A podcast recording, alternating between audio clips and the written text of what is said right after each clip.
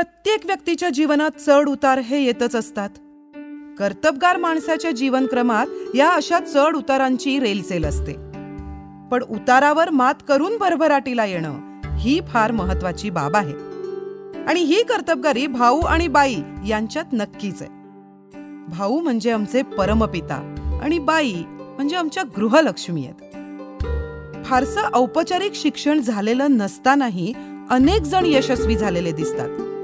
अशा व्यक्तींपैकीच एक म्हणजे आमचे भाऊ. आता अशा व्यक्तींनी जीवनात यश कसं मिळवलं याचं संशोधन करून भावी पिढीला त्याचं मार्गदर्शन व्हावं म्हणून मी हा पुस्तक प्रपंच केलेला आहे.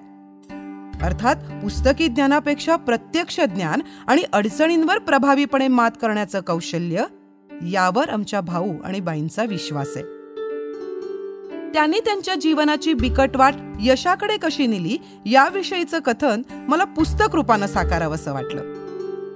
प्रवीण. प्रवीण हे नाव आज सर्वतोमुखी झालेलं आहे. केवळ देशातच नव्हे तर विदेशातही त्या नावाची कीर्ती पसरत चाललेली आहे. प्रवीण उद्योग समूहाचे मसाले आणि लोणची हे पदार्थ आज अगदी घरोघरी जाऊन पोचलेले आहेत. त्या पदार्थांची चव हजारो लोकांच्या जिभेवर रेंगाळतीये. प्रत्येक स्वयंपाकघरात या पदार्थांना अगदी मानाचं स्थान प्राप्त झालेलं आहे. पण या पदार्थांचा जो लौकिक सर्व दूर पसरलेला आहे त्यामागच्या यशाचं रहस्य काय? त्या यशामागे केवढी मोठी कष्ट मला दडलेली आहे? ही गोष्ट मात्र फारशी लौकिकात आलेली नाही. त्या साऱ्या गोष्टी लौकिकात आणण्याचा हा माझा अल्पसा प्रयत्न.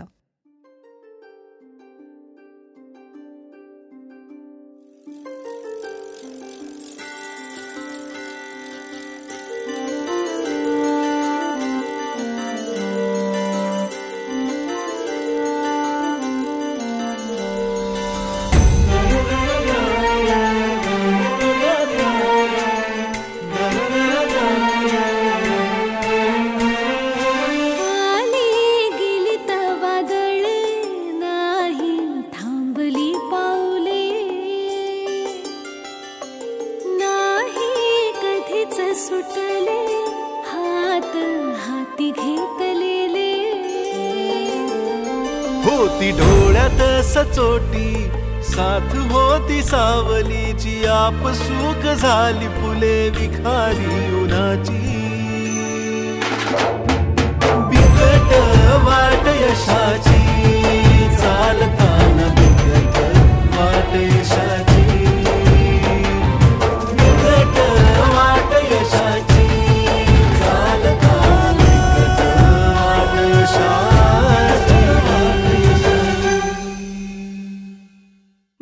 वयाच्या अठराव्या वर्षी म्हणजेच सुमारे चाळीस वर्षापूर्वी मी चोरडी या कुटुंबात प्रवेश केला तो सासूरवाशीण म्हणून. पण त्याच क्षणी मी या कुटुंबातली माहेरवाशीण झाले. तेव्हापासून मी आमचा हा कुटुंब व्यवसाय अगदी जवळून न्याहाळलाय प्रवीण उद्योग समूहाचे संस्थापक संचालक श्री हुकमीचंद चोरडिया हे माझे सासरे आम्ही त्यांना भाऊ म्हणतो. आज ते साऱ्यांचेच भाऊबंद बनलेत. त्यांनी आपलं नाव सार्थ केलेलं आहे. माझ्या सासूबाईंचं नाव सौ कमलाबाई. आम्ही त्यांना बाई म्हणतो. या व्यवसायासाठी भाऊ आणि बाई यांनी किती अपार कष्ट उपसलेत ते मी अगदी जवळून बघितलेत.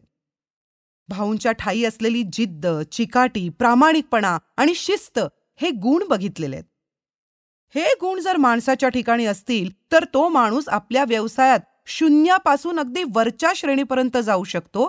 ही गोष्ट मला भाऊंच्या उदाहरणावरून अनुभवास आली. अनुभवांची ही शिदोरी तरुणांसाठी संग्राह्य आणि मार्गदर्शक ठरू शकेल असा मला अगदी सार्थ विश्वास वाटतो. अर्थात हे झालं भाऊंचं व्यावसायिक गुणदर्शन पण त्याहीपेक्षा मला त्यांच्या जीवनात व्यक्तिगत गुणांचं सम्यक दर्शन घडलं. त्यांची राहणी अगदी साधी असली तरी त्यांची विचारसरणी मात्र उच्च प्रकारची आहे.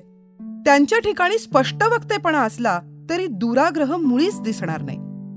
आपल्या घराण्याबद्दलचा अभिमान आहे पण गर्व नाही. आपला बडेजाव त्यांनी कधी मिरवला नाही.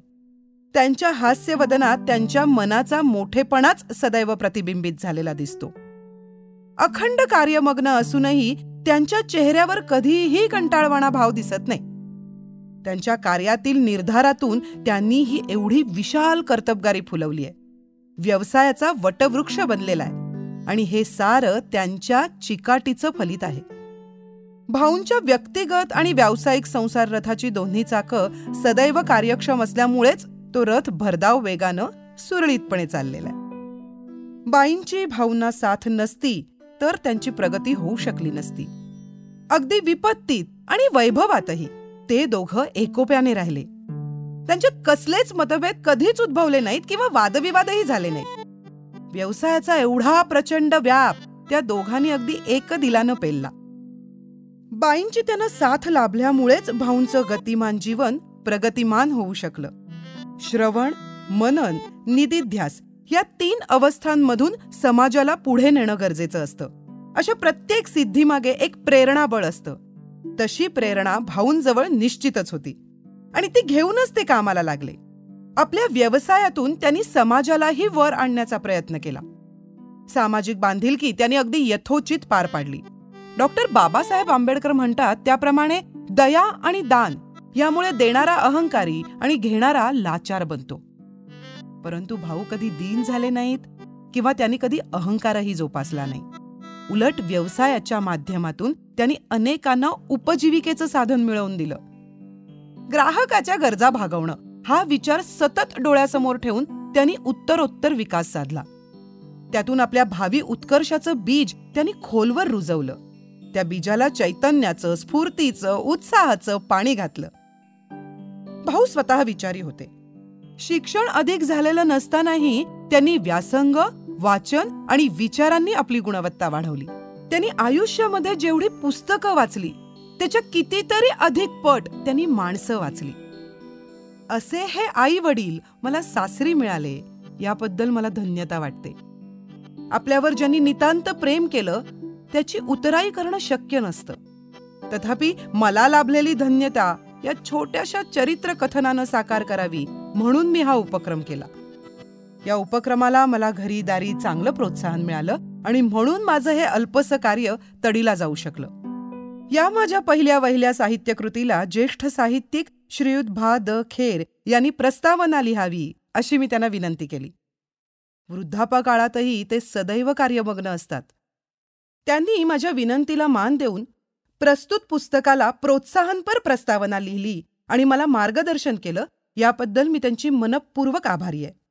श्रीयुत विजय कुवळेकर माजी संपादक सकाळ यांनी केलेल्या मौलिक मार्गदर्शनाबद्दल त्यांचेही हार्दिक आभार. या सर्व थोरांच्या शुभाशीर्वादांची विनयपूर्वक अपेक्षा करून मी त्यांच्या आधारानंच या साहित्य क्षेत्रात पाऊल टाकलंय. प्रवीण उद्योग समूहाचे सुहाना आणि अंबारी मसाले आणि प्रवीण लोणची आज घरोघरी जाऊन पोचली आहेत. त्या पदार्थाची चव हजारो लोकांच्या जिभेवर रेंगाळतीये. प्रत्येक ग्राहकांच्या हृदयात प्रेमाचं आणि आपलेपणाचं स्थान त्यांनी प्राप्त केलेलं आहे एकोणीसशे बासष्टमध्ये सुरू झालेल्या प्रवीणला दोन हजार बारामध्ये पन्नास वर्ष पूर्ण झाली. त्याचप्रमाणे भाऊंनी सुद्धा आपल्या वयाची ऐंशी वर्ष पूर्ण केली. सुवर्ण महोत्सवी वर्षात या मणिकांचन योगाचं निमित्त साधून ही दुसरी आवृत्ती काढण्याचा हा अल्पसा प्रयत्न. दिवाळीनंतरच्या पौर्णिमेला दोन तीन दिवसांचा अवधी होता. साल नीटसा आठवत नाही पण वेळ रात्री नऊची असावी.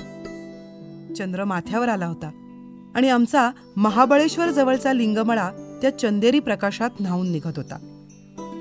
आमच्या चार पाच खोल्यांच्या घराच्या पायथ्याशी नदी वाहत होती. त्या नदीच्या प्रवाहात चंदेरी जल सांडून वाहत असल्याचा भास होत होता.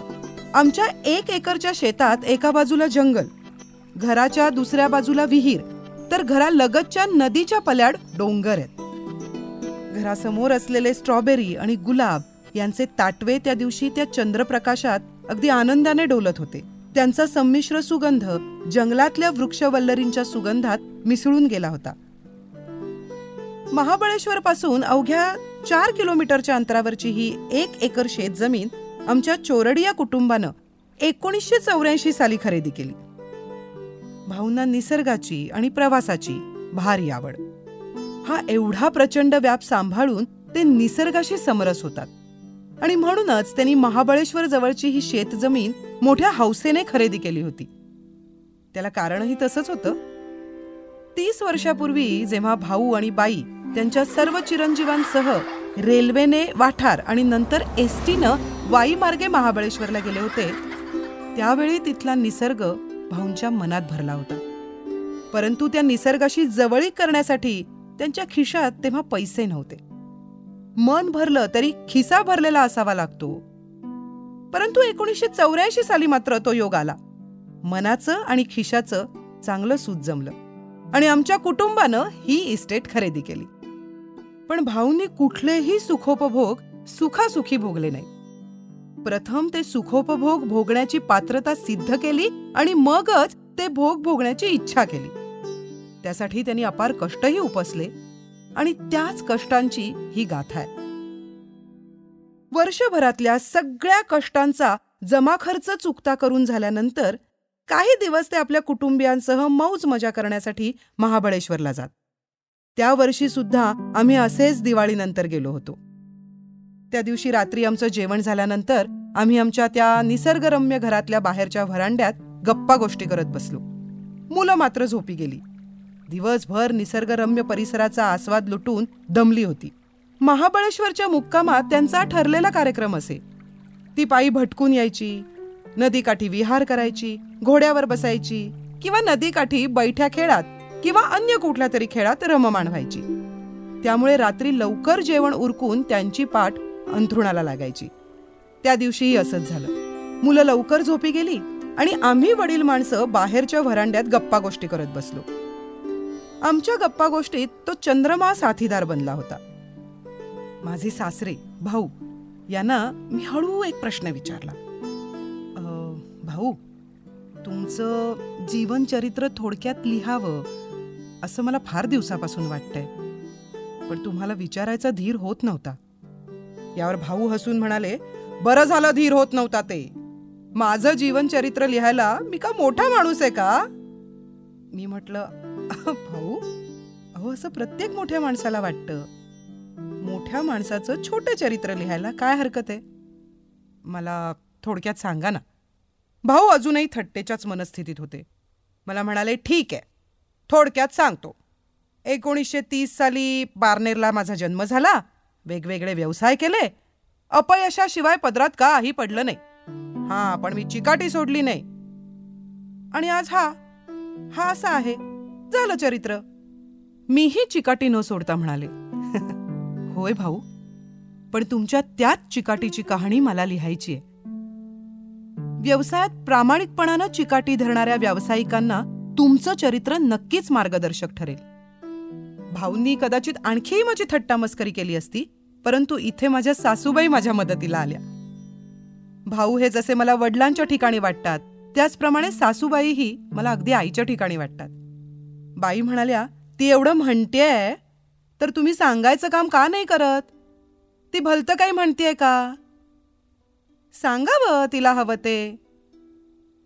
बाईंची मात्र अगदी उपयोगी पडली. भाऊंनी आपलं चरित्र कथन सुरू केलं. माथ्यावरचा चंद्र मावळतीला टेकला. त्याच्या साथीनं हे चरित्र कथन सुरू होतं. भाऊंच्या तोंडून शब्दामागून शब्द बाहेर पडत होते. स्वानुभवाचे बोल होते ते. शब्द कुठेही अडत नव्हते. किंवा शब्दकथन करण्यात थकावटही येत नव्हती. माझ्याही मनात झरझर झरझर टिपणं तयार होत होती. बघता बघता त्यांच्या चरित्राची टिपणं मनात तयार झाली आणि त्या टिपणातून साकारलं भाऊंचं हे अल्पचरित्र कथन नाही मालवली वाट जरी अंधारली. ज्योत ही जिद्दीची अन कष्टाची उरी तेवत तेवत ठेवली. बोट स्वप्नाचे धरुनी दिसरातीचा करुनी माती मान रुजवाली विजय आकाशाची. बिकट वाट यशाची. चालताना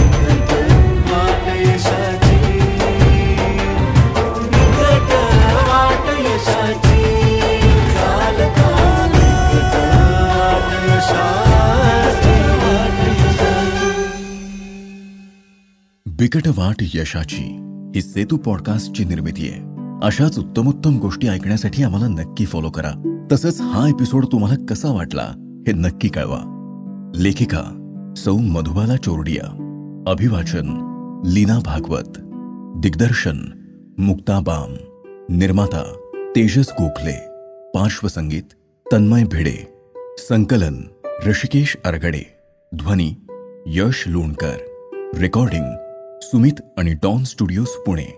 शीर्षक गीत आणि गीतकार वैभव देशमुख. संगीतकार सारंग कुलकर्णी. गायन प्रियांका बर्वे आणि सारंग कुलकर्णी.